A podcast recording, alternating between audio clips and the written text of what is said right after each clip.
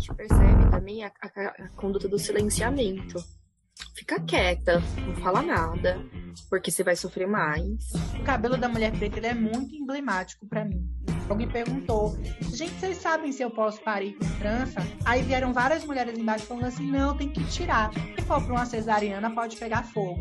Mas qual a importância de ter pretos que também trabalhem com isso? Se a gente não tem um olhar racializado, a gente vai achar que tá todo mundo sendo tratado igual. A gente precisa falar de um caso muito emblemático, que é o caso da Aline Pimentel. Então a gente percebe como esse racismo ele age desde institucionalmente até na relação interpessoal. A gente não pode dizer que a gente enxerga todo mundo igual.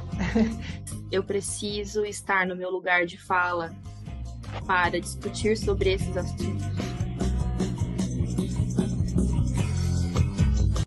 No episódio passado, é, eu deixei aberto, em aberto, é, essa discussão sobre o relato que a Andresa trouxe do dossiê Pareiras Condor, é, para falar sobre esse meu caso de esterectomia forçada, né?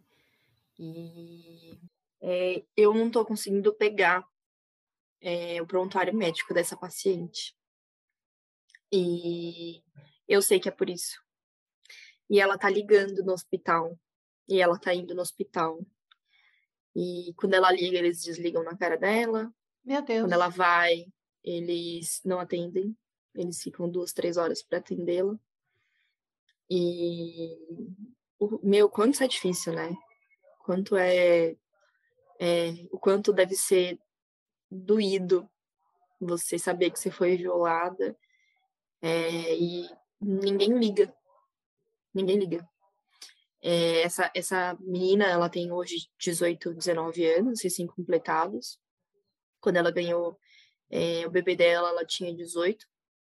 E eles esqueceram, assim, ela chegou para parir, eles deixaram ela é, parindo e ela gritou muito, berrou muito. E isso, isso fala dela, viu, gente? É, e aí ela eles resolveram passar ela para uma cesariana de emergência, porque parecia que o bebê estava em sofrimento fetal. A gente já sabe que sofrimento fetal não existe, tá? Mas enfim. É, e aí ela foi para essa cesariana, saiu da cesariana e passando muito mal. Passou por uma segunda cesariana, não entendeu uma segunda cirurgia, né? E aí ela, com as falas dela, e ela falou que foi uma terceira cirurgia, e na terceira ela falou: tem alguma coisa estranha, alguém me explica o que está acontecendo. E ela descobriu sozinha que tinha passado por uma esterectomia forçada, sem consentimento, sem informação. E primeiro filho, uma jovem casada que tinha planos de construir uma família grande e que foi podada. Não, você não você é melhor a gente tirar esse poder de você, porque talvez você não preste para isso. A eugenia, eu não né? Quero que, uhum, não quero que você se procrie aqui, né? Vamos, vamos podar você o máximo que a gente puder. E até é. hoje essa, essa, essa, essa cliente sofre. Até hoje. E perceba, era nova também, né? No relato que eu li desse dossiê para Escondor, a mesma coisa é uma pessoa nova e ela relata que ela gritava muito. Eu gritava, porque eu não sabia como era dor. Então, é, ela tinha 17 anos, ela gritava bastante, porque ela não sabia o que esperar do parto, ninguém parou para explicar para ela. É, e ela ainda teve que ouvir, né? Ela teve que entrar sozinha, o que por si só, né? Uma pessoa com 17 anos já vai ferir o ECA. Mas uhum. mulheres pretas, elas são entendidas, principalmente quando são mais novas, elas são entendidas como pessoas que têm que passar por aquela dor porque transaram cedo, engravidaram porque quiseram. Então, é uma punição, né? Essa dor é punição. Isso que eu ia falar. E aí, nesse caso seu mesmo, a gente percebe a mesma coisa, né? Engravidou cedo, passa pela dor porque quer, é, uhum. engravidou porque quis. Então, vamos tirar o seu útero que a gente vai estar te fazendo um favor, porque você não vai ter outros filhos. Né? Um já tá bom demais para que você não procrie mais. Então, eu percebo que quanto mais novas e pretas, essa violência obstétrica ela é ainda mais cruel. Por quê? Ela pega pessoas completamente desprevenidas, que sequer sabem o que, que pode acontecer ali, né, com o corpo delas, e elas ainda são punidas por terem transado cedo, né? É a punição pelo pecado. E a gente vai numa uhum. lógica bem cristianista, que também é escravagista. Ah, não dá para falar assim, de um sem falar assim o outro, né? É, e a gente percebe também a, a, a, conduta do silenciamento. Fica quieta, não fala nada, porque você vai sofrer mais, eles vão te maltratar mais, ninguém vai te ouvir. Quem, quem vai ouvir que você sofreu racismo obstétrico? Você acha que eles vão acreditar em você? Ninguém falou para você que você era negrinha, ninguém falou para você que você era macaca. Isso é racismo, o resto não. O resto é totalmente inadequado, mas a injúria racial. Mas não é, não é racismo. E não ela, é, né? quando, quando ela me procurou, ela falou: Eu te procurei porque a minha mãe não queria. Minha mãe não queria que eu procurasse. Então eu estou indo a contragosto da minha mãe. Porque ela falou que era muito arriscado. Para que que você vai procurar advogado para mexer com isso? Pra quê? Cê, cê, não aconteceu nada, eles salvaram a sua vida. Eles uhum. deixaram uma compressa dentro de você. É, eles não acreditaram na sua dor, eles quase mataram você e a sua filha, mas você tá viva. Né? Ó, bate palma para eles porque eles te salvaram. Eles te fizeram um favor. E essa minimização, né? Eu, duas coisas nessa coisa que você falou aí. A minimização da dor da mulher preta, e aquela coisa que eu já falei, né? É, mulheres pretas e brancas, se elas chegam juntas, uma mulher preta e uma branca chegam juntas numa maternidade, as duas gritando de dor. A branca, ela vai ser atendida primeiro, porque a dor dela vai ser maior. Ela vai estar tá sentindo pior, né? Então a branca ela não pode passar por nenhum tipo de dor. E a gente percebe também isso nos atendimentos obstétricos, porque a branca ela é levada direto para cesariana. Ela não pode passar pela dor ela vai levar uma citocina para o dela durar menos, ela vai sofrer uma episiotomia para que é, é, a, seja facilitado, entre aspas, a gente já falou sobre episiotomia várias vezes, não é indicada, não ajuda em nada, só atrapalha, mas na cabeça dos profissionais que fazem, está ajudando aquela mulher e só a branca merece passar por ela. A preta, ela consegue o menino escorregar que nem quiabo, né? Se ela lacerar, ela se vira sozinha. E eu vou suturar ela se ela lacerar, sem anestesia, porque ela aguenta a dor, é outro estereótipo dessa mulher é, forte, guerreira, que já passou por muita coisa. E é um corpo resistente, né? É um, um corpo, corpo que nasceu para trabalhar. Isso, um corpo que nasceu para parir, né? Tem as, as ancas largas, a bacia grande, então o bebê vai passar rápido. Amamentar também não vai ter dificuldade. São estereótipos, gente. São é, é, visões que a gente coloca na nossa cabeça que são racistas, que foram colocadas mesmo e, fizeram esse Brasil ser o que é. Tá? A gente não pode fechar os olhos para isso. E percebo também nessa fala que você trouxe essa questão do branco salvador. É, o branco que ajuda essa mulher de todas as formas. Se você falar alguma coisa contra, você é ingrata, porque eu salvei sua vida.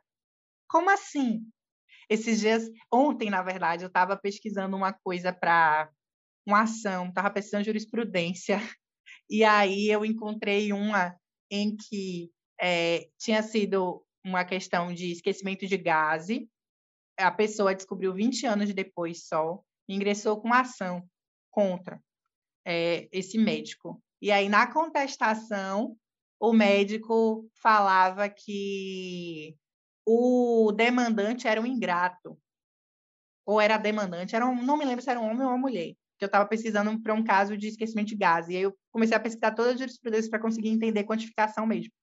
E aí o médico falava isso na contestação, que o demandante ou demandante era ingrata, porque ele tinha salvado a vida dela. Que o esquecimento da gase não era nada comparado a ele ter salvado a vida dela. Acredite que ele fez isso. na contestação, o advogado, né, no caso. E aí o juiz falava assim, na hora de sentenciar, o juiz falava: me causa muita estranheza um profissional de saúde falando que ter salvado a vida de um paciente é um favor que ele fez. E que o esquecimento da gase não é nada comparado a ter salvado a vida dele. Salvar a vida do paciente para um médico é obrigação, é dever, sabe? Mas a gente parte da premissa de que os médicos eles são salvadores, de que né, é um mal que vem para bem. É, é, então, esqueci a gás em você, mas me agradece porque eu salvei sua vida. Tirei seu útero, mas me agradece porque eu salvei a sua vida. Mas ninguém pensou que eu levei essa mulher para uma cesariana sem indicação clínica. Uma cesariana que não deveria ter acontecido. E nessa cesariana eu esqueci essa gás. Mas ela tem que agradecer, né? Esqueci a gás e tirei o útero.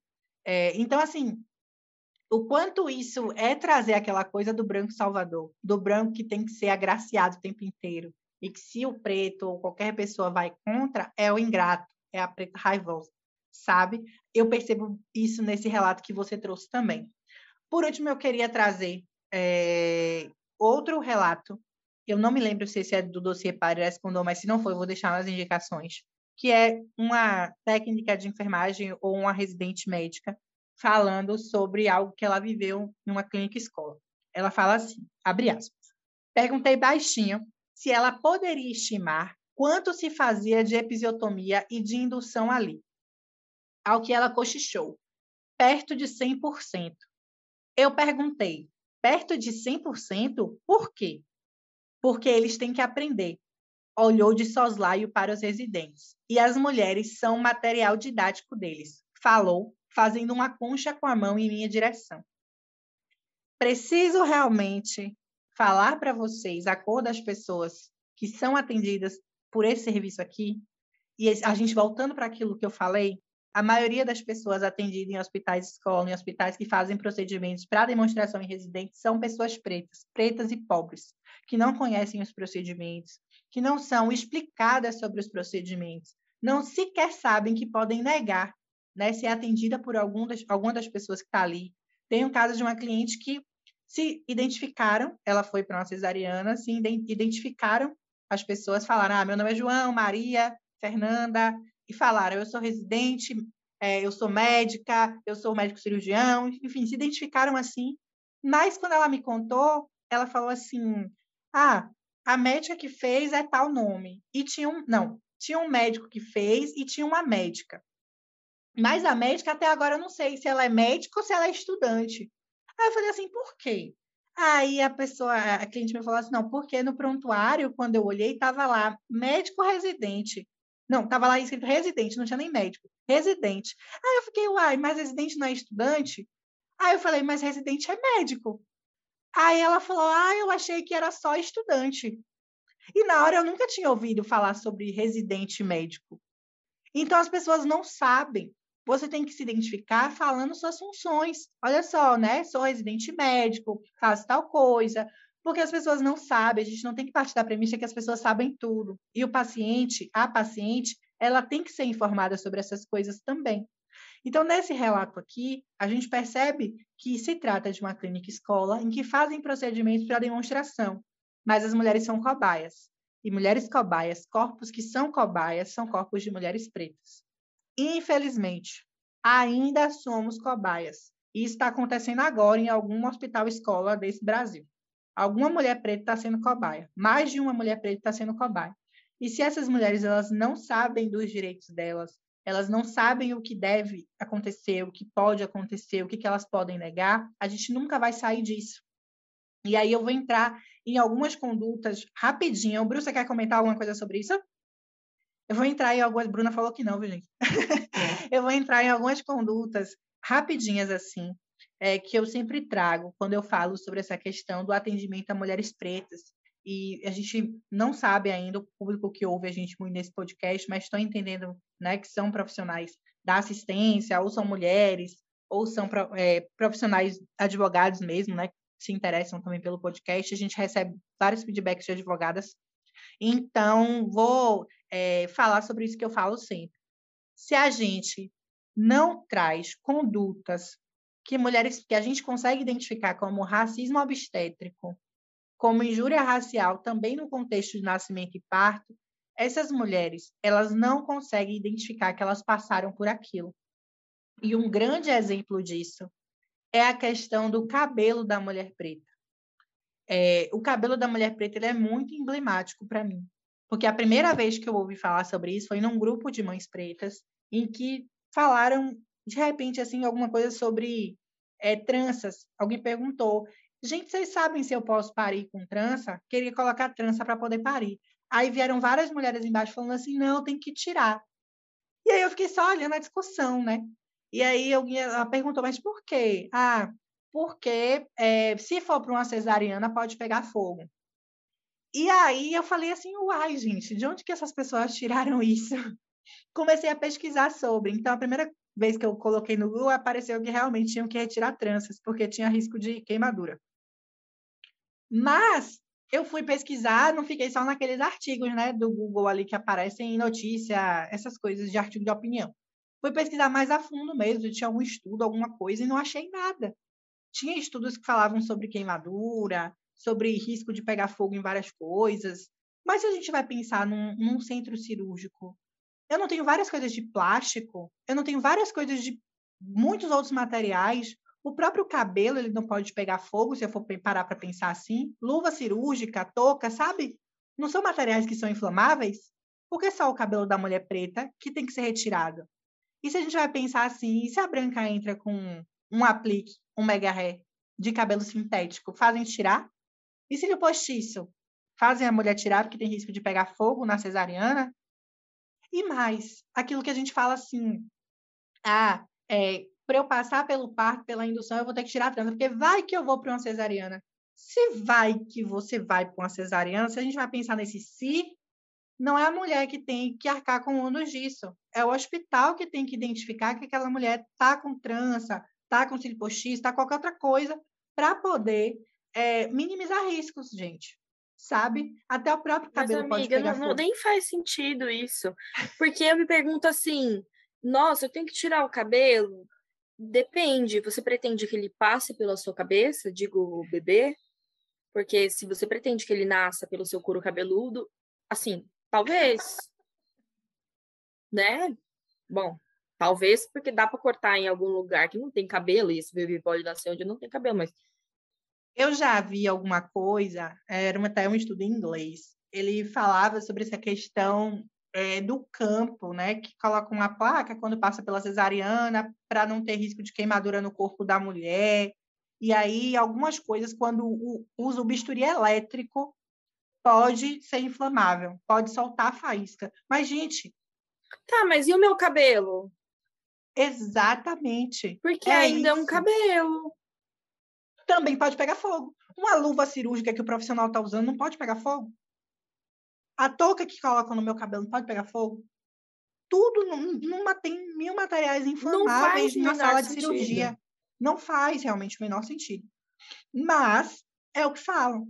E aí a gente vê aquele rios mesmo que você me mandou uma vez, replicado várias vezes, uma mulher preta falando que tinha que retirar a trança para a cesariana. E aí esse rio já visto por milhares de pessoas. Se eu não me engano, a última vez que eu vi tinha 35 mil visualizações, sabe? Isso vai sendo replicado. Se a gente não fala que isso é racismo, que fazer as mulheres tirarem trança é racismo, primeiro porque existem tranças que são do cabelo próprio da mulher, e já vi relato de mulher falando que cortaram as tranças antes de entrar no centro cirúrgico, que era cabelo dela, mas que ninguém ouviu quando ela disse que era cabelo dela porque para os profissionais de saúde é tudo a mesma coisa, independente de sua trança de cabelo sintético, de cabelo normal, de cabelo, enfim, não sabem a diferença, não se interessam por isso de saber.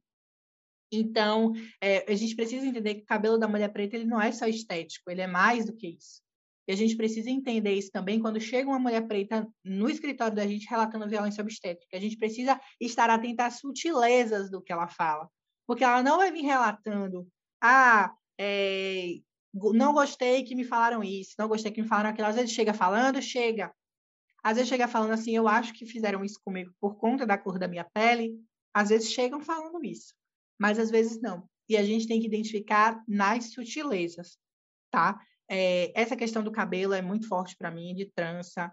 É, já tive cliente que me relatou que né, passou por um período de indução e aí foram depois foi para cesariana porque não teve condições de parir e levaram, é, falaram que para cesariana ela tinha que secar os cabelos, e aí três enfermeiras brancas num cabelo encaracolado, cacheado, tentando secar com os dedos enquanto passavam um secador, e pensa num cabelo que estava realmente todo embolado, que ela tinha tomado banho, e não existe a menor indicação, eu pesquisei, não encontrei, sobre ter que secar cabelos para passar por uma cesariana, tá? Nunca vi isso em lugar nenhum na minha vida. Bruna já viu, Bruna? Assim. não, não tem, sabe? É, pensaram que o cabelo de uma mulher preta e de uma branca é diferente, até a secagem desse cabelo, que um cabelo liso é mais fácil de ser secado do que um cabelo de uma mulher preta, não pensaram. Tive outra cliente que me relatou que ela estava com uma bolsa rota e aí ela estava molhando as coisas, né, no período que ela ficou na sala de parto. E a equipe cansou de ficar trocando a, o lençol da maca, que estava molhando muito, e simplesmente uhum. resolveram estirar um saco de lixo para essa mulher deitar. Uma mulher preta. Fariam com a branca? Não fariam com a branca, gente. Não fariam. E aí ela se recusou a deitar no lugar. E o, ela acabou indo para uma cesariana também, porque ó, quem trabalha com violência obstétrica vai entender que é, quando a mulher ela não tem assistência, ela pode passar horas numa indução, horas num trabalho de parto. Muitas das vezes, a maioria das vezes, ela vai acabar indo para uma cesariana, porque a equipe não dá condições dessa mulher parir.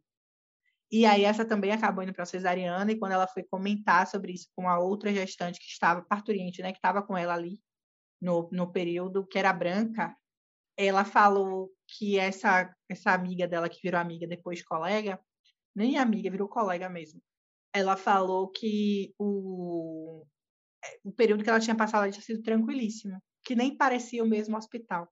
Duas mulheres que entraram juntas que passaram pelo período de parto juntas, que foram para uma cesariana após também.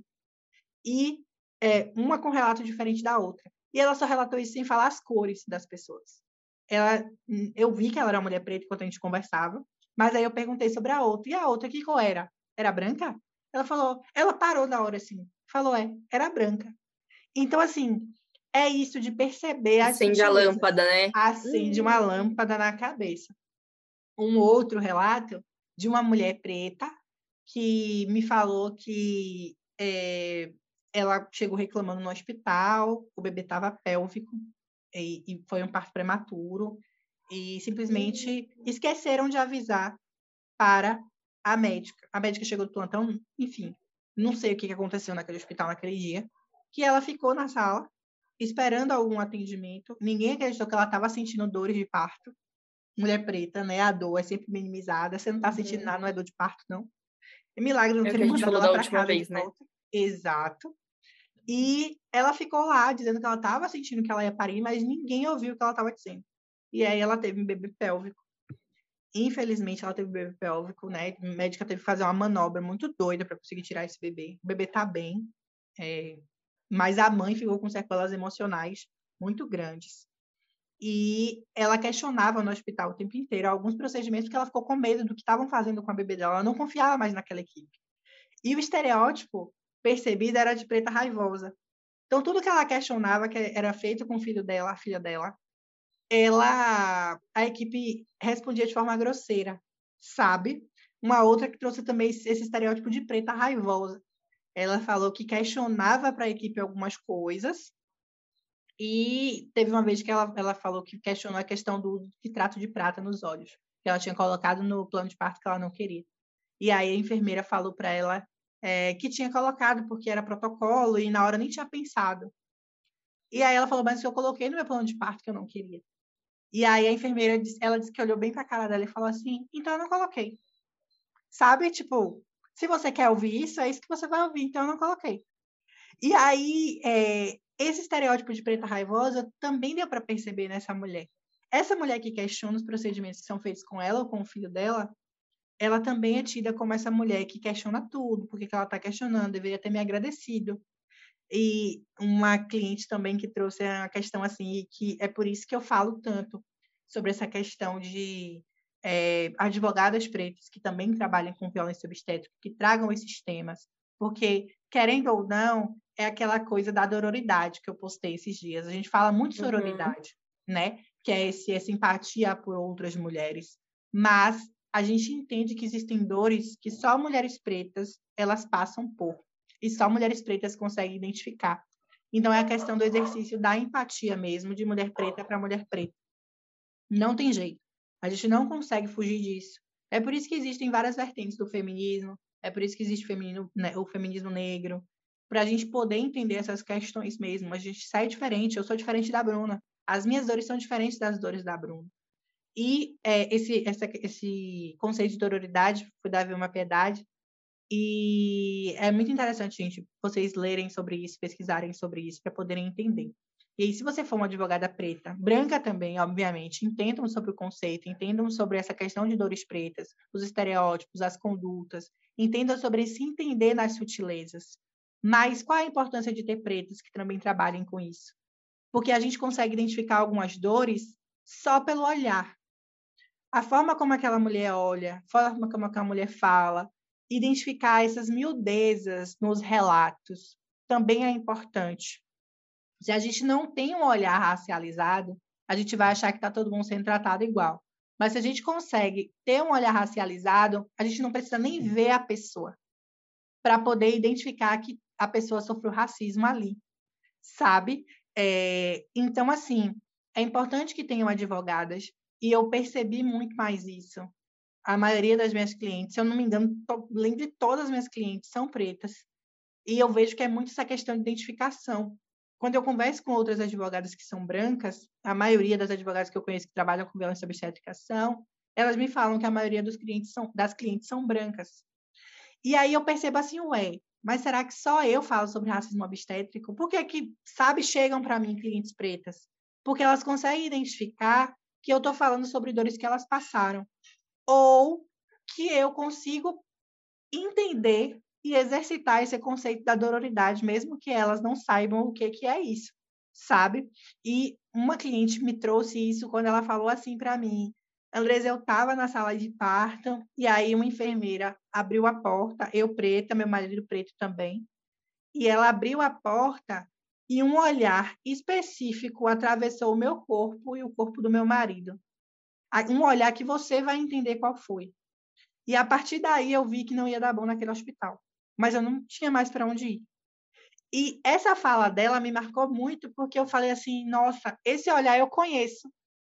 Esse olhar é aquele daquele vizinho que eu falei, que a gente passa, dá bom dia, dá boa tarde, e ele olha para a gente e não responde. É o mesmo olhar que ela me relatou, mas é um olhar que você, Bruna, não conseguiria sacar da sua cabeça, porque nunca passou pelo seu corpo, mas pelo meu passado. Ia demorar. É. Exatamente. Se, se, eu percebesse, ia demorar muito para eu atinar, assim. Porque você está falando agora e eu tô lembrando de algumas, de algumas, de algumas situações que eu percebi, mas sabe aquele negócio de será que eu vi isso? Então, muito provavelmente eu, eu ia demorar para ter esse olhar. E eu não, eu, eu tenho, a maior parte das clientes de violência obstétrica que eu tenho são brancas. E essa é a primeira cliente negra que eu atendo. E demorou para eu fazer esse juízo de falar, putz, racismo. Demorou. E eu acho que demorou, sem brincadeira, uns dois dias. Sim, para eu falar, puta que pariu. Sabe aquele negócio de a você tá no meio da tarde. É a lâmpada. eu não sei o que, que eu tava fazendo, mas eu sei que fez tipo. Pá! Falei, nossa, agora foi. Explicado. É, explicado. Tu tá tudo explicado nesse momento. e aí você falou isso de, de você não sabe, né, se outras pessoas têm ou não, mas eu chutaria dizer que todas as pessoas que eu conheço hoje é, trazem é, a, essa, essa questão da violência obstétrica só para mulheres brancas. E eu acho que é, esse é, essa é a diferença entre você e, e tantas outras advogadas que atuam com essa área. E eu me coloco nesse tantas outras advogadas, porque se você passear pelo meu perfil no Instagram, eu não falo sobre racismo obstétrico, eu nunca falei. É, porque eu aprendi, comecei a aprender sobre essa perspectiva com você mesmo. Então, é, foi a partir daí que eu comecei a, a, me aprofundar mais nessas questões. Foi quando e a gente atinar, começou a se né? aproximar a e atinar. Exatamente. E desde então eu venho produzindo pouco conteúdo, então tem muito pouca coisa mesmo no meu Instagram. Mas eu acho que é por isso, é porque você produz muito mais, você faz uma coisa que é, eu nunca tinha parado para. Já tinha parado para pensar, mas eu tinha usado muito pouco. São fotos de mulheres negras. Sim. Bebês negros. Então, se você rodar meu Instagram, você vai ver uma ou outra, mas você vai ver muito mais brancas. Mulheres brancas ali. E a gente entra e naquela eu... coisa que você falou lá no início. É difícil de achar. É difícil de achar. Só a que a gente não procura também. É. é. Então, a gente, assim, quando a gente foi procurar, é, a gente pensou né, na estruturação desse podcast, a primeira coisa que a gente pensou foi: a gente precisa de mulheres negras em posições importantes falando neste local, neste espaço. Justamente porque a gente tem a Andresa nesse meio, e é a Andresa que traz essa, esse, esse, é a Andresa que puxa isso. Então, isso não veio, esse posicionamento não veio de mim, esse posicionamento não veio da Bruna, quando a Bruna estava com a gente. É, mas esse posicionamento veio muito mais de você do que da gente. De ir atrás, de procurar, de, ó, oh, eu tenho contato com fulano, que tem contato com ciclano, que a gente consegue achar uma através de tal. Uhum. E, e todas as pessoas eu atendi, e agora, nesse episódio, a gente conversando mais profundamente, e você falando disso, eu atendi um, uma orientação de prontuário que era só para analisar o prontuário junto, e de uma colega. E eu dei uma analisada, tal, dei uma ajudada nela com relação a algumas coisas. E agora que eu tô pensando que esta mulher sofreu racismo obstétrico. E provavelmente, nesta petição, não existe questionamento sobre isso. Aí é um problema imenso. Eu não vejo. Eu não vejo. Ra violência obstétrica já é pouquíssimo dito. Imagina racismo. Então, sa e sabe qual que é o problema? É, essa essa colega, eu falo colega porque ela é também advogada, essa colega está fazendo é, esse processo com uma outra advogada que é quase que uma referência. E se você olha o Instagram dessa pessoa, não existe é, não existe referência à mulher negra. Você não vê. Você vê referência à mulher negra no dia 20 de novembro. Aí você vê matéria de violência obstétrica, de racismo obstétrico. É você não vê é, outra coisa. E é por isso que eu falo tanto sobre trazer outras advogadas que falem sobre isso, que eu percebi que era um espaço embranquecido. Uhum. E que fala sobre parto, né? A gente vai olhar obstetra, enfermeira, doula. As pessoas mais conhecidas são brancas, a advogada não foge disso, gente. Conheço eu, uhum. conheço a Luísa, que já falei algumas vezes, e conheço a Rebeca. Rebeca. E aí eu não conheço mais nenhuma que pode até tipo ser fenotipicamente para mim. Mas será que a pessoa se identifica como preta? Porque eu nunca vi trazendo um debate, outra pessoa trazendo algum outro debate é, é, preto na, na questão da violência obstétrica no debate jurídico, sabe? Então, uhum. é, também não basta ser preta, né? É se identificar como e racializar o debate também ter essa visão uhum. e esse, essa perspectiva. Então, eu comecei a produzir conteúdo e eu falei assim, meu Deus, será que é para eu estar tá aqui mesmo? Sabe? Será que esse espaço é para mim? Será que um dia eu vou ser vista como referência também em violência obstétrica, que, eu só vejo preta, branca, na verdade, preta não, só vejo branca? E aí eu falei, eu vou fazer diferente então. E aí eu percebi essa questão né, de trazer mais mulheres pretas nas fotos, racializar mais esse debate, uhum. independente do post que eu fizer. Se eu faço um post falando sobre episiotomia, que é um procedimento que é realizado, pode ser tanto em branco quanto preta, eu vou racializar o debate, mesmo que eu não traga uma mulher preta ali, sabe? Tem que Sim, racializar é em todos os posts, gente. Não tem jeito, não tem como a gente fugir disso, porque é aquilo que eu falei, uma pesquisa, um, um debate que traga a violência obstétrica, a violência contra a mulher, e não racialize, é um debate que não serve para nada. É um debate que não uhum. avança principalmente no país, no nosso, né? E aí, agora eu vou deixar a Bruna falar sobre o climático que a gente tem Andresa, que Andresa que devaneou hoje, viu, gente? A culpa não foi minha. Se esse episódio der duas horas, a culpa não foi minha dessa vez. Perdão, gente, perdão. É um tema, é um tema que é realmente muito muita coisa Amiga, não falar, né? tem né? como ser raso. Não gente, tem. é assim, ó, a gente tenta fazer episódio de 40 minutos, uma hora aqui, mas não dá para ser raso quando a gente fala de violência obstétrica principalmente, sobretudo, quando a gente traz é, é, essas, essas questões muito específicas sobre cesariana especificamente, sobre racismo obstétrico especificamente. E se a gente for pensar mais para frente nisso, a gente pensa em como as indígenas são tratadas. Como Sim. que essas mulheres chegam no sistema? Elas chegam com uma língua específica, elas chegam com um ritual específico, elas podem, elas, elas gostam de parir em posições X, elas gostam de parir na presença de mulheres. Será que elas são respeitadas?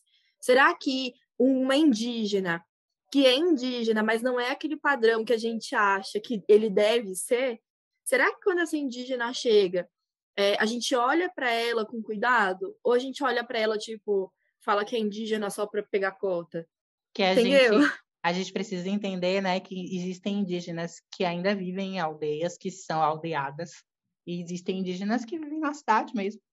E Exatamente. são pessoas diferentes, aquela coisa de, ai, não é indígena, é indígena de iPhone, pelo amor de Deus. Viu? Para é, com isso. Não, isso não tem nada a ver, isso não tem nada a ver. Exato. E isso, e isso é absurdo. A gente colocar a pessoa numa caixa e falar, se você quiser ser indígena, você tem que ser assim. Andar pelada de cocar e não, não pode ter nenhuma propriedade. Para. Racismo. Para que tá tudo errado. Isso é racismo, exatamente. É, e aí a gente vai para a questão das mulheres amarelas. Que a gente, aqui em São Paulo, principalmente, as colônias aqui em São Paulo é, são muito grandes. Então, aqui em São Paulo, os atendimentos são maiores. É, como que como que esses amarelos, essas pessoas, essas mulheres amarelas, elas são tratadas? Porque é tudo um aspecto, o parto, a gente tem que pôr na cabeça que o parto é um processo cultural antes de ser um processo fisiológico. Porque, a depender da posição que essa mulher está, ele vai acontecer de alguma forma. E a Andresa estava falando sobre esses casos das clientes e sobre o que aconteceu e como aconteceu. E para finalizar esse, esse tema de racismo obstétrico, que, como eu disse, não dá para ser raso, é, a gente precisa falar de um caso muito emblemático, que foi um caso que começou a, a ressignificar essa posição das mulheres negras dentro desse cenário. Essas mulheres são atendidas, elas sofrem só violência obstétrica ou tem mais alguma coisa? Que é o caso da Aline Pimentel, vocês podem procurar. Tem um artigo bem legal dela, eu vou deixar aqui na descrição, que conta sobre o caso da, da Aline Pimentel. A Aline era uma mulher, uma jovem. É a foto que está na nossa capa, viu, gente? Da Exato. É, a Aline é era uma jovem de 28 anos, negra. Gorda. É, gorda. Que já era mãe. Então, não era uma primigesta, era uma pessoa que estava parindo a primeira vez, né? Ela sabia o que estava acontecendo com o corpo dela. É, e ela, grávida, foi até. O, ela morava no Rio de Janeiro, eu acho que. Belfort Roxo, alguma coisa assim. É, e aí, Andressa está aqui balançando a cabeça dizendo que sim, então é isso mesmo. É, e ela morava lá, foi até uma, um hospital para ter atendimento. É, ela morava no Rio de Janeiro e foi até o hospital para ter um atendimento, avaliaram ela, disseram: olha, você ainda não está em trabalho de parto, volta para sua casa. E um adendo importante de falar é que a Aline, ela já tinha indícios claros de uma gestação de alto risco. Isso significa que toda gorda, toda mulher gorda vai, vai é uma gestação de alto risco não necessariamente, porque você pode ser gorda e saudável. É, dá para ser os dois. Oh, é mesmo? Né? Não é sempre exatamente, porque né, sempre tem uma questão com peso ali. O peso sempre representa a ausência de saúde e Sim. nem sempre o é. Se você tá gorda, às vezes a pessoa que tá magra que é pior, né? Exatamente. Então, assim, ela já apresentava alguns sintomas de uma gestação de alto risco. O médico atendeu, mandou ela para casa e a Aline continuou com alguns sintomas persistentes.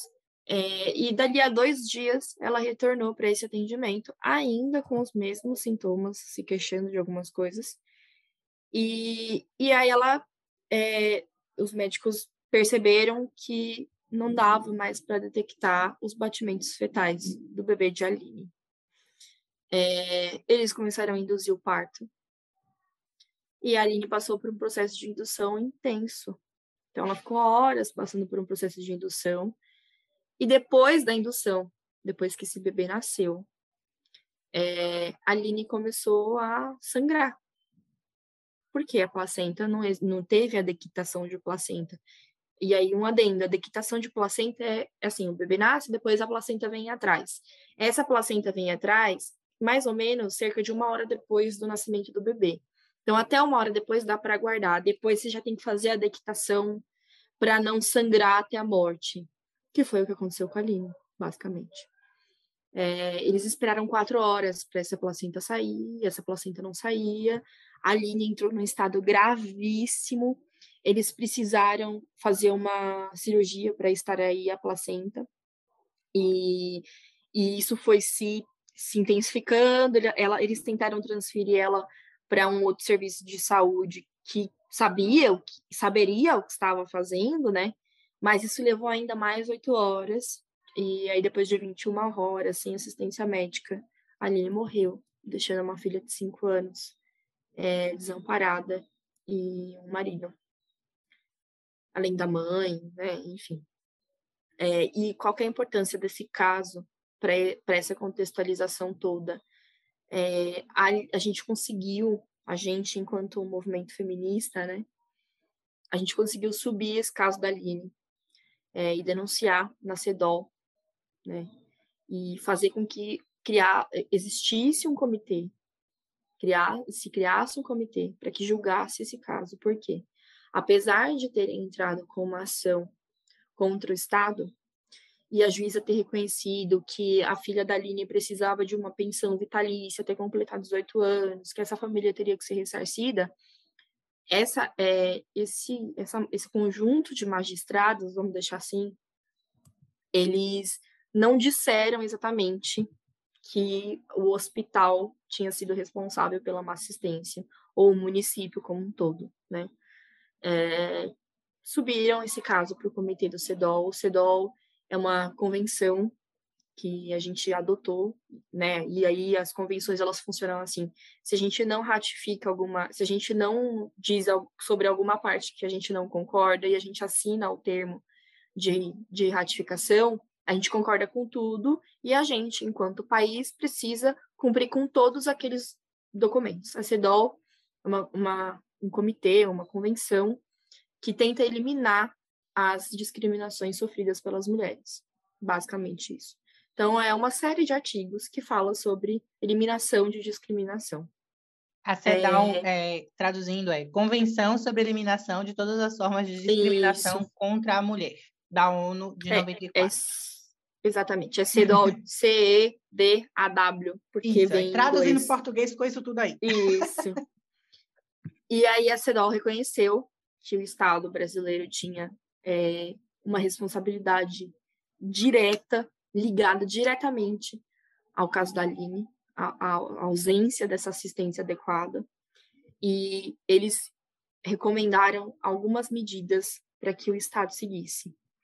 A primeira delas era garantir o direito da mulher a uma maternidade segura e o acesso a um serviço obstétrico adequado promover treinamento técnico adequado aos profissionais de saúde, inclusive especificamente sobre obstetrícia, neonatologia, sobre reprodução, é, e com relação também à assistência emergencial, aquilo do precisa fazer e precisa fazer rápido, porque o caso da Aline foi inaceitável, inaceitável que uma mulher fique tantas horas esperando é, para passar por um processo tão doloroso. Então, a Aline passou por uma morte fetal, na verdade, por uma morte neonatal. É, ela precisou entender esse luto, trabalhar esse luto enquanto estava num, num, num, parto induzido. E ela sofreu, ela foi torturada por 21 horas. Né? Porque ela, não porque ela passou por um processo de indução, mas porque ela não foi devidamente assistida. É, ainda assim, é, o Estado brasileiro precisa garantir acesso aos recursos de saúde. Então, nenhuma mulher pode ficar sem atendimento, nenhuma mulher deve ir para casa é, tendo algum sintoma e esse sintoma não ter sido verificado. Nenhuma mulher deve passar pela assistência do pré-natal sem que ele seja adequado, sem que rastreie possíveis intercorrências, sem que rastreie uma gestação de alto risco. É, a gente ainda tem que dispor ao judiciário, dizer ao judiciário, é, fazer com que o judiciário entenda, enquanto Estado, o que é violência obstétrica, o que é racismo obstétrico. É claro que essas recomendações não estão específicas assim, mas se você lê o que está escrito nas recomendações, você consegue tirar exatamente isso daquela frase. Está dizendo assim: olha, os operadores do direito e o judiciário precisam entender sobre esses aspectos. Eles estão dizendo o quê? Olhem para o racismo, olhem para a estrutura de atendimento à obstetrícia, neonatologia, olhem para a saúde dessa mulher, dessa e de tantas outras, mas sobretudo dessa mulher dessa mulher negra.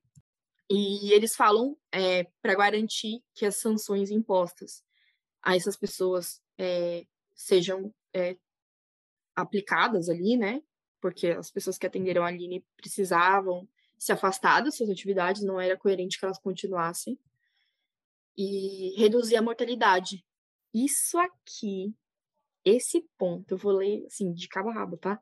Reduzir a mortalidade materna evitável por meio da implementação do Pacto Nacional para a Redução de Mortalidade Materna nos âmbitos municipais e estaduais, inclusive estabelecendo comitês de morte materna onde estas não existam, em consonância com as observações finais feitas ao Brasil em 15 de agosto de 2007. Então, olha o quanto a Aline encaminhou. E aí eu reforço uma coisa que eu já falei uma vez, eu não lembro se falei na live.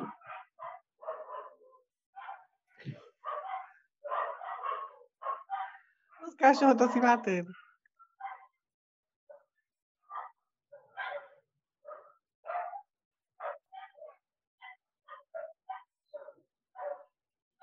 Fecha aí para falar uma coisa enquanto tá esperando. Você vai perder a linha de raciocínio? Você perde. Não. É importante, gente, essas coisas que a Bruna falou, a gente conseguir perceber os estereótipos e as condutas que a gente citou antes. É, esse caso da Aline, ele traz algumas das coisas que a gente bate na tecla o tempo inteiro que acontece com as mulheres pretas. Essa questão é, de negligenciar a situação da mulher, né? Ela está com dores, ela está se sentindo mal, mas não ouvem o que essa mulher está falando. Isso acontece na violência obstétrica como um todo, sim. Mas com mulheres pretas é ainda mais comum. A Aline não fugiu disso. A Aline chegou reclamando, não ouviram, mandaram ela voltar para casa. O bebê morreu. E aí, todo esse procedimento para conseguirem fazer um outro procedimento na Aline, né? Toda essa burocracia, na verdade, para conseguir. Por quê?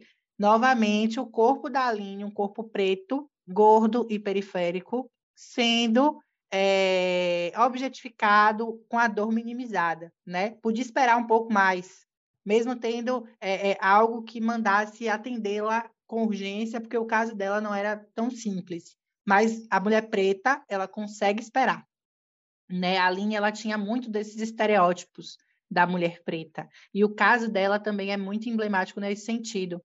Para a gente dizer também que é, situação de perda fetal, morte fetal, neonatal, situação de abortamento também afeta bastante mulheres pretas. A gente já falou disso outras vezes. No outro episódio do podcast no passado, a gente falou sobre essa questão de como as mulheres pretas elas não conseguem buscar um atendimento porque elas têm medo de ser criminalizadas, né? Mulheres pretas sofrem com isso também, além de vários outros fatores socioeconômicos que impedem essa mulher, né? A mulher preta, ela não consegue é, ter acesso a todas as consultas pré-natal, porque às vezes ela não consegue ir para aquele dia que está marcado, ela não consegue liberação do trabalho, ela trabalha diretamente como empregada doméstica, por exemplo. Então, quem é que vai cuidar dos filhos da patroa se essa mulher que é a babá está grávida, né? É, quem é que vai pagar a condução dessa mulher, o ônibus dessa mulher, o buzu, como a gente falaria aqui em Salvador, para essa mulher chegar na consulta médica? Quem é que vai pagar os exames que o SUS demora bastante tempo para poder fazer? Então a gente percebe como esse racismo ele age desde institucionalmente até na relação interpessoal. E eu vejo que o caso da Aline ele traz muitas dessas coisas, mas é, eu, percebo, eu percebo também que o caso da Aline, apesar de ser bem emblemático e da gente puxar bastante para mulheres pretas, foi um debate que não foi racializado. é, foi um, um, julgamento, um caso que foi tratado como pura e simplesmente violência obstétrica. Mas a Aline, ela sofreu além, né? Violência de gênero. Foi tratado especificamente como violência de gênero. E, mas, a Aline, é, ela... mas também sim, é, sim. é racismo obstétrico. Mas a Aline, ela sofreu além, né? Racismo, ela sofreu preconceito por conta do seu corpo também. É aquilo, né? Um corpo preto, gordo e periférico. Então, todos os tipos de opressão estavam em cima da Aline. É, é isso. Eu queria falar outra coisa, mas Bruna quer complementar o que você ia terminar de falar? Não, eu, eu ia dizer que.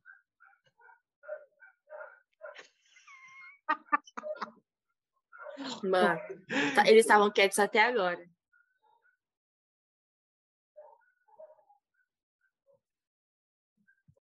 É, é assim, sobre essa questão de todos os tipos de opressão contra corpos pretos, corpos de mulheres pretas, eu vou deixar o mais recente protocolo para julgamento com perspectiva de gênero do CNJ para advogadas.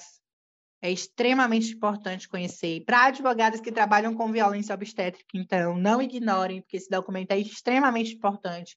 A gente sabe que já tem pouquíssimas decisões no Brasil que reconhecem a violência obstétrica. A gente sabe que o Ministério Público reconhece a violência obstétrica. Mas agora a gente tem um documento do CNJ, que é para auxiliar em julgamentos desses casos. E a violência obstétrica está lá prevista, tá? Então a gente tem que usar ele também.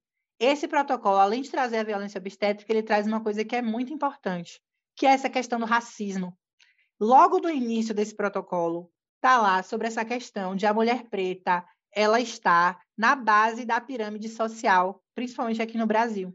Então, as mulheres pretas, os corpos das mulheres pretas são é, sofrem todos os tipos de opressão, né? A mulher preta, ela, além de, de ser mulher, ela também é negra. Então, ela vai sofrer racismo e vai sofrer violência de gênero também.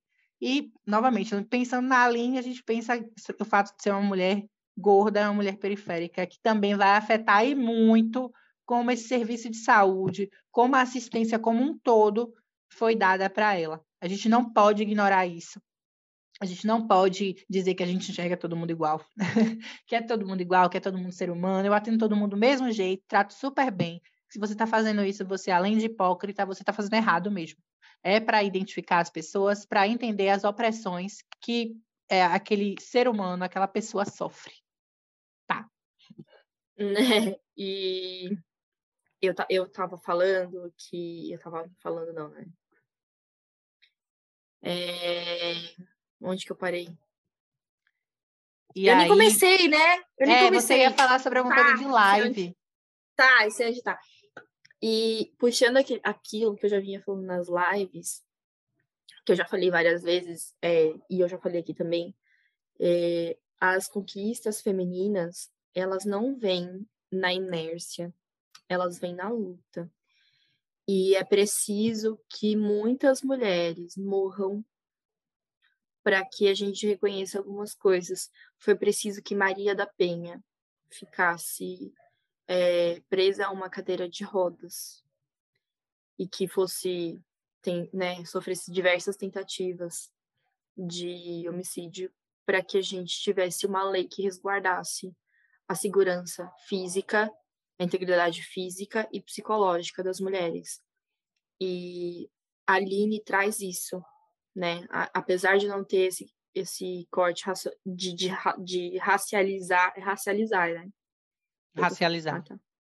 É, então, apesar de não ter esse corte de racializar, o caso da Aline, que não existiu mesmo, isso aconteceu há muito tempo, muito E muito tempo, provavelmente assim, advogadas advogados brancos. Brancos, exatamente. É, então, foi uma conquista de, de falar, da gente começar a falar que violência obstétrica era violência de gênero. Isso foi de, importante demais, Sim. porque a gente começou a entender isso como um processo que marginalizava corpos femininos. Mas hoje, com essa percepção que a gente tem, a gente também sabe que a Aline começou a trazer essa discussão sobre a cor das mulheres. Será que a cor impacta? Será que a gente consegue enxergar cor ou será que a gente trata todo mundo do mesmo jeito? Será que é positivo tratar todo mundo do mesmo jeito? Será, será que não é? Será que a gente finge que trata? Então, a Aline, o caso da Aline é, assim como o, o da Adelir, foi muito importante para esse movimento, é, da gente começar a falar um pouco mais sobre essas violações. E para quem quer saber um pouco mais sobre a CEDOL, pesquisem, vou, a gente vai deixar aqui na descrição a CEDOL também para vocês lerem. Não é difícil de compreender, assim como a Convenção do Belém do Pará. A Convenção do, do Belém do Pará traz muito sobre é, essa perspectiva de raça, etnia, gênero, é, sobre é, forma de corpos. Então, ali tem bastante coisa legal também, que é bem intuitivo. Que é um e, outro tratado internacional vocês... ratificado pelo Brasil. Esse, tá, gente? Exatamente. Convenção do Belém do Pará. Exatamente. E caso vocês não saibam, é, dá para denunciar. É, dá para vocês mesmos realizarem denúncia. É a CEDOL. Então, se vocês sentirem violência obstétrica e não quiserem levar isso para um advogado, dá para denunciar também. Que é um pouco mais chatinho de fazer. É, um pouco mais chatinho de fazer, mas para quem quer, dá para fazer de boa. É, quer falar mais alguma coisa, Andresa? Eu queria indicar, já que você indicou, né? Ler CEDAW, ler a Convenção do Belém Pará, entender mais sobre o caso da, da Aline Pimentel, pesquisar sobre o caso da Adeli, que também é extremamente importante. A Adeli, é, pelas fotos que eu vi, né, nunca vi racializando debate também, mas é uma mulher branca, mas ainda assim periférica, tá? Não era mulher rica, é uma mulher pobre.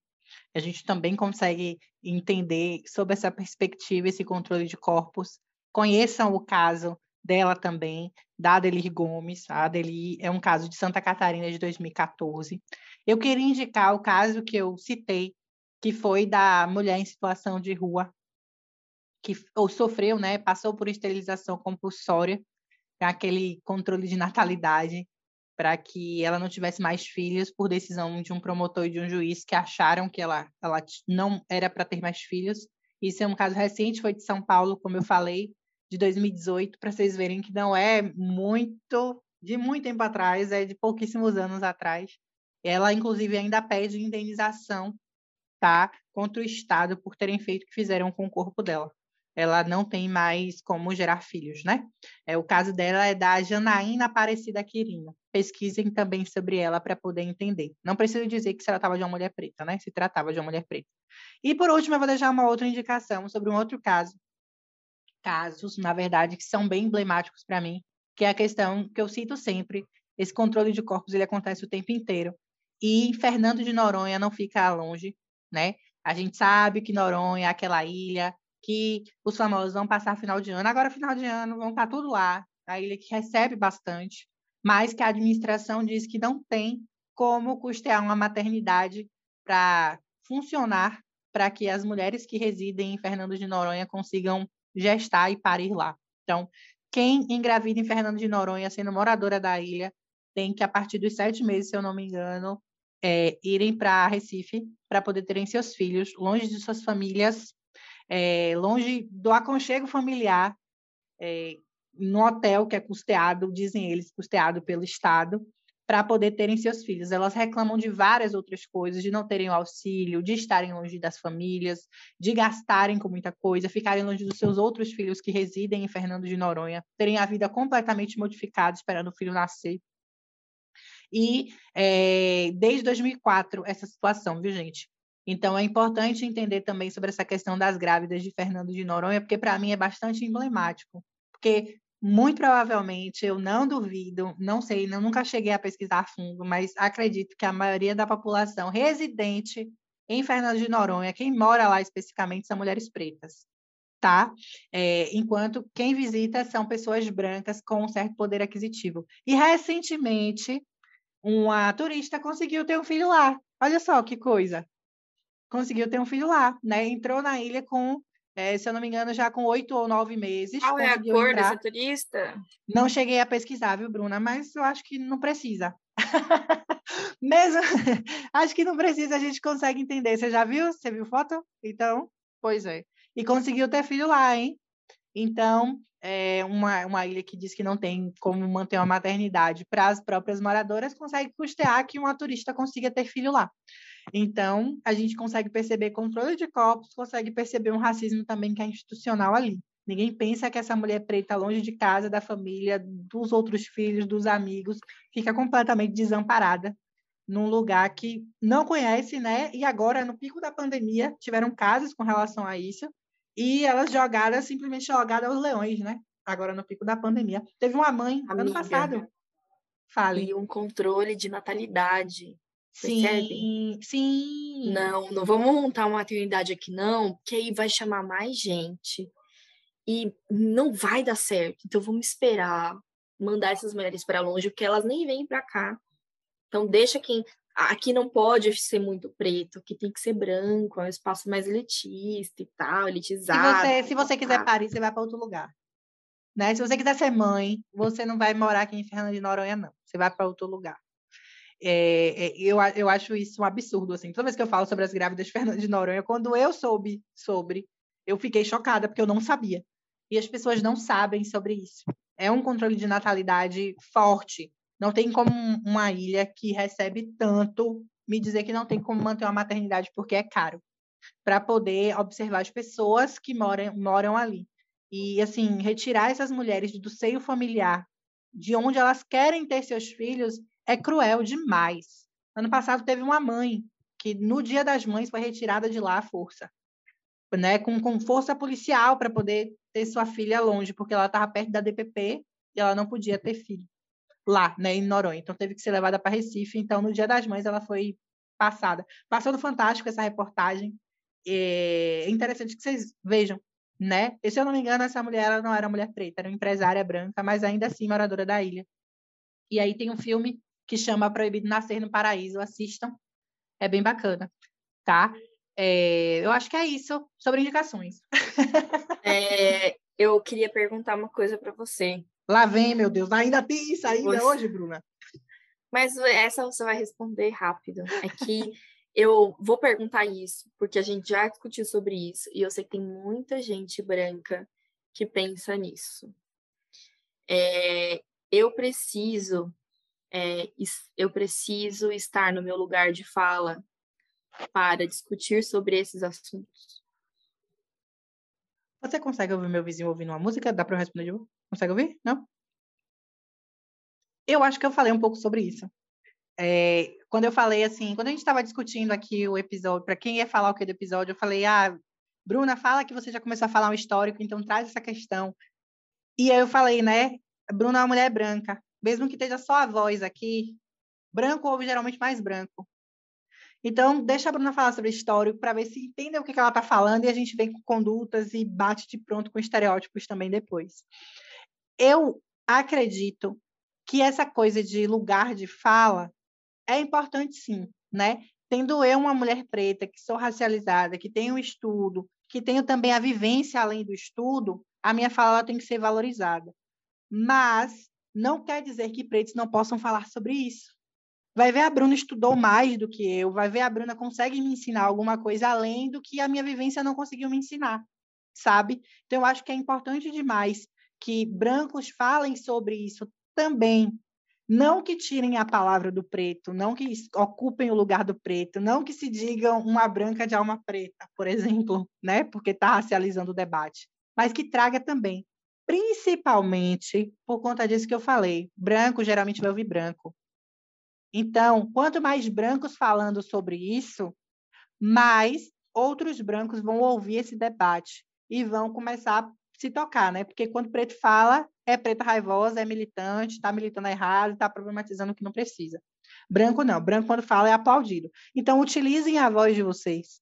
Utilizem o espaço que é dado em todos os lugares para vocês para poder falar sobre coisas que importam e sobre coisas que é aquilo. Quem criou o racismo foram vocês não fomos nós pretos. Então, vocês têm que falar sobre isso também têm que falar o tempo inteiro, racializando sempre o debate, para que outras pessoas consigam ouvir e consigam também maximizar as coisas. E, na primeira oportunidade, chama um preto para falar também. Mas não chama a gente só para falar sobre racismo, não, viu, gente? Chama a gente para falar sobre outras coisas, porque a gente não fala sobre racismo. A gente fala sobre outras coisas, sempre é, querendo racializar debates, obviamente, porque a gente não tem como fugir de quem a gente é, do que nos forma, do, do que nos atinge, mas a gente fala sobre trilhões de outras coisas, tá? Racializar é importante, mas não só falar sobre isso, não ficar só nisso. Os pretos, os pretos também são capazes de entenderem sobre outros assuntos, né? Exatamente. E sejam eles quais forem. É, eu, eu gosto de pensar nisso como aquela questão é, que as mulheres falam que é, os homens também podem falar sobre machismo e corrigir outros homens, né? Então, puta, você tá numa roda e você ouviu alguém falando sobre, sei lá, mostrando um vídeo de, de pornografia, corrige. Pô, meu, você sabe que isso. E é a mesma coisa de pessoas brancas, né? A gente pode falar sobre isso, a gente pode discutir sobre isso, a gente deve, deve. discutir. é, e, e eu não, eu acho que a gente confunde muito e a gente põe na conta desse lugar de fala aquilo de eu não vou falar disso porque eu nunca passei, então não vou falar. E aí a gente não fala e a gente não discute política pública, a gente não cobra é, que os políticos é, falem sobre isso, que os políticos pensem sobre isso. A gente não elege mulheres pretas, a gente não elege homens pretos, é, e continua disseminando essa, essa, essa cultura de que os pretos não estão em lugares altos, eles não estão porque a gente não dá oportunidade para que eles estejam. E as, as cotas servem para isso. Né? É, uma, é uma das formas da gente se reparar com, com pessoas que foram tiveram suas famílias dizimadas ali, né? E é... fica só na inércia, né? Não vou falar sobre branco, não vou falar sobre isso. Sim, fica aqui na inércia. Sim. Aí a gente volta para aquilo que eu falei, assim, é, é, quem criou isso não foi a gente. Então vocês têm que falar uhum. mesmo. Foi um problema que vocês né? criaram. Então vocês têm que Exatamente. falar sobre eles para poder combater isso. Não é ficar na inércia esperando que preto ensine sobre tudo. Que preto uhum. fale sobre, que preto aponte o que está errado. Não, né? A gente uhum. cansa disso também. É, é isso mesmo. É, gente, estamos chegando ao fim de mais um episódio. Mais um. um episódio que foi pesado. Não tem como. Pesada, não um episódio que foi. É, um episódio Robusto, que foi... misericórdia, nem sei a palavra. Não. Eu queria usar uma outra palavra. É, é um episódio que foi emblemático. É sempre, fal... é sempre emblemático falar sobre isso, porque eu sei que vocês estão ouvindo, se você principalmente for uma mulher branca, você está ouvindo isso falando, meu Deus do céu, tal, tal dia eu fiz tal coisa, ou tal uhum. dia eu deixei de fazer tal coisa, e eu deveria ter intervindo ali naquele momento. Então, é, esse é um convite, eu deixo aqui um convite para vocês, advogadas brancas que estão ouvindo isso aqui, para racializarem a violência obstétrica, sobretudo, mas também os casos de violência doméstica, em que essas mulheres são as mais marginalizadas ali, né? E levar para as é, ações. É, não Exatamente. É na internet. Com discussão de gênero e raça, por favor. Exato. Ensinar para esse judiciário o que, que é racismo, o que, que é, é, violência. Então, a gente tem que falar mesmo sobre tudo isso. É, semana que vem, nosso último episódio. É, e a gente está é, pegando esses relatos aí, né? Recolhendo esses relatos é, a gente espera que vocês falem. A gente falou um pouco sobre isso nos últimos episódios, mas eu vou só criar um adendo aqui. Não precisa ser só relato com a violência obstétrica. Sim. É gente. qualquer relato, tá bom? Pode ser um relato se você foi atendida pelo SUS e pariu lindamente. A gente quer te ouvir também, para disseminar essa conduta de que só no plano de saúde a gente tem um atendimento adequado. Então venham e, e falem sobre a experiência de vocês, que vai ser massa de ouvir e para trazer aquilo de, né, não as mulheres não parem só com violência, né? Tem sim, lugares que é têm nascimentos que são respeitosos, então mandem pra gente que a gente quer ver sim. É isso mesmo. Tchau, Tchau. gente. Obrigada, viu? Beijo. Beijo.